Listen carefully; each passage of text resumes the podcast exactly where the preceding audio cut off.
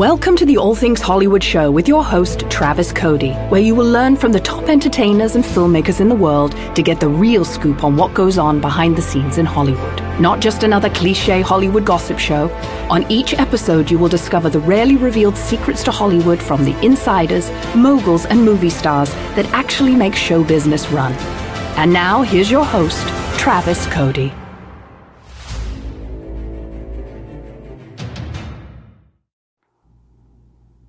Welcome to this, the first episode of All Things Hollywood. I'm Travis Cody. I am going to be your guide through this little adventure that we're about to go on. First thing I wanted to do on this episode was give you a little bit of background about who the heck I actually am. What's this crazy show about? What can you expect going ahead? I was literally born into show business and I do mean that literally. My parents owned a movie theater in a tiny little town in the middle of Utah. And I spent the first couple of years of my life, Thursday, Friday, Saturday, in a playpen in the ticket booth right behind my mom as she took tickets to the movies. So it's in my blood. And I don't know what it is. Perhaps it's because of my parents owning a movie theater movies have always just been a big part of my life. As a child, I was fascinated with them. Some of my earliest memories are of me going to movies, E.T., Flash Gordon. That was actually my very first memory of a movie was Flash Gordon in the big screen. Doesn't get any more 80s than that. As I went along, I didn't have a lot to do in the town where I grew up. Like I said, it was very small. The town was only 2,000 people. And really, you could ride horses or shoot guns. And my family didn't own a horse, so there wasn't a lot to do. So by the time I was in middle school, a lot of time on the weekends and the summers was spent watching movies. I became a bit of a, uh, I guess the correct term is a cinephile. I watched uh, way more movies than I should have, but I just fell in love with it. And when I graduated high school, I actually went to a top acting school on an acting scholarship. Was one of nine people out of about 500 who auditioned to even be get accepted into it. And so I got my training as an actor and eventually moved to Los Angeles, where I thought I was going to be the next big thing. But I've also been a writer my whole life. I was published when I was 16. My grandfather was a very accomplished writer and made his living his whole life that way. And once I moved to Hollywood, I started writing screenplays. And it was my writing and a couple of ideas that I had for how we could evolve Hollywood in some ways that attracted the attention of a producer by the name of Jonathan Krane. He's considered one of the most financially profitable producers of all time. Some of his films that he produced include Look Who's Talking, Franchise, Phenomenon, Michael, General's Daughter, Swordfish, Basic, uh, the Pink Panther series in the 80s, and uh, that that's just a few. He had, he had over 50 movies that he produced.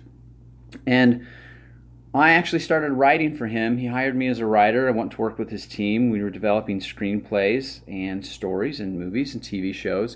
And eventually, I got promoted to the be the director of development for his film division. And what that really means, if you're not familiar with that, is that I was in charge of a team of writers, and it was my responsibility to search out and discover new stories and ideas that we could then turn into viable screenplays to produce.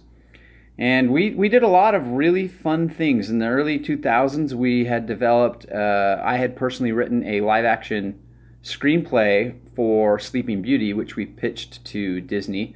And they said, no, there just wasn't any way that you could turn their cartoons into live action films. That was the exact phrase that the executive told us, which is pretty humorous when you look at that now.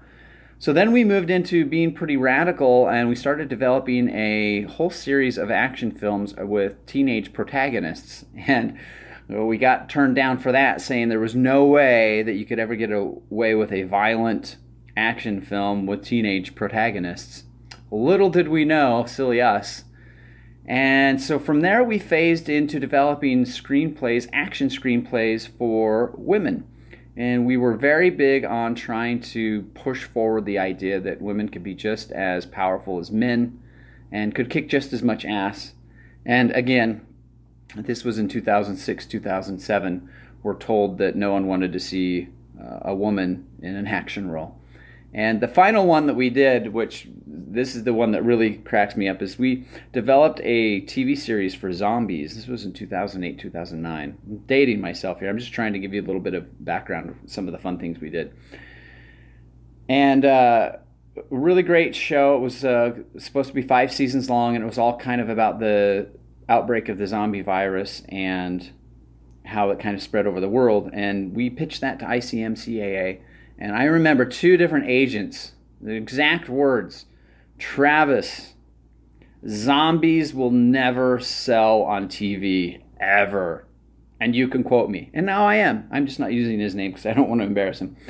Uh, anyway, so those were some of the fun things that we did. I, I was I worked with Jonathan Krane as a producer and developer until fall of 2016 when unfortunately he passed away. And one of the things that I've, when I go home to the little town that I grew up in, I get a lot of questions from people about, you know, what is it that goes on really behind the scenes in Hollywood? Because the only people that really get the brunt of the fame and the glory is the actors and some directors. And if you become super huge then eventually you you know as a producer then you might get a little bit of notoriety. But but really the writers most of the producers they're completely unknown. People don't have any idea who they are.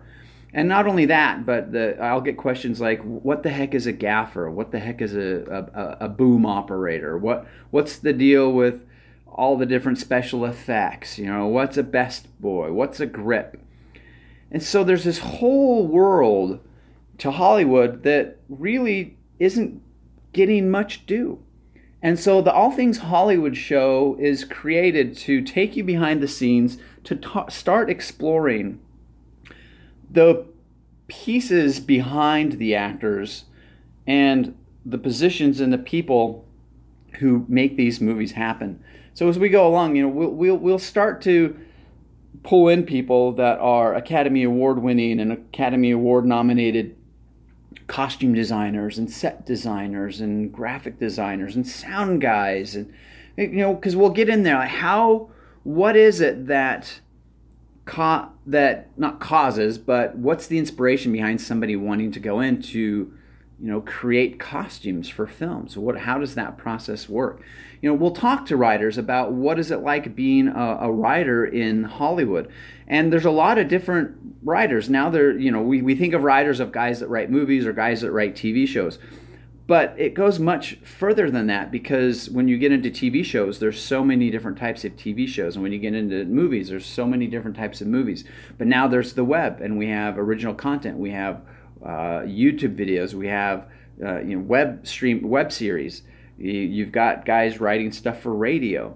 You have uh, guys writing just content for some of these blogs, and there's just how is it that someone's able to make a living doing that, and what exactly do they do? What's the process that it takes to get a movie even actually made? Where do you start, and what are the steps that goes through? Because right now it's kind of mysterious. You know, why is it that some films take 10 years and others take six months to get turned into a film?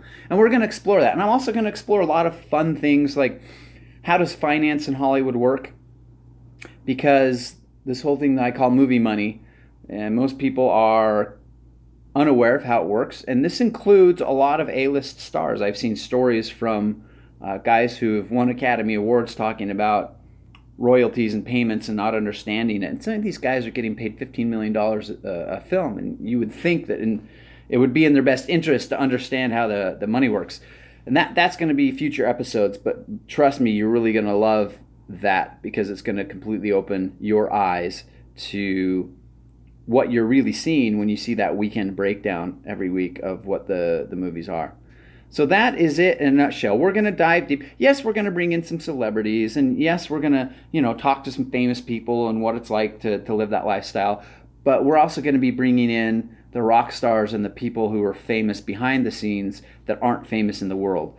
Uh, there are people who are behind the scenes that are completely famous in Hollywood, but the rest of the world doesn't really know who they are.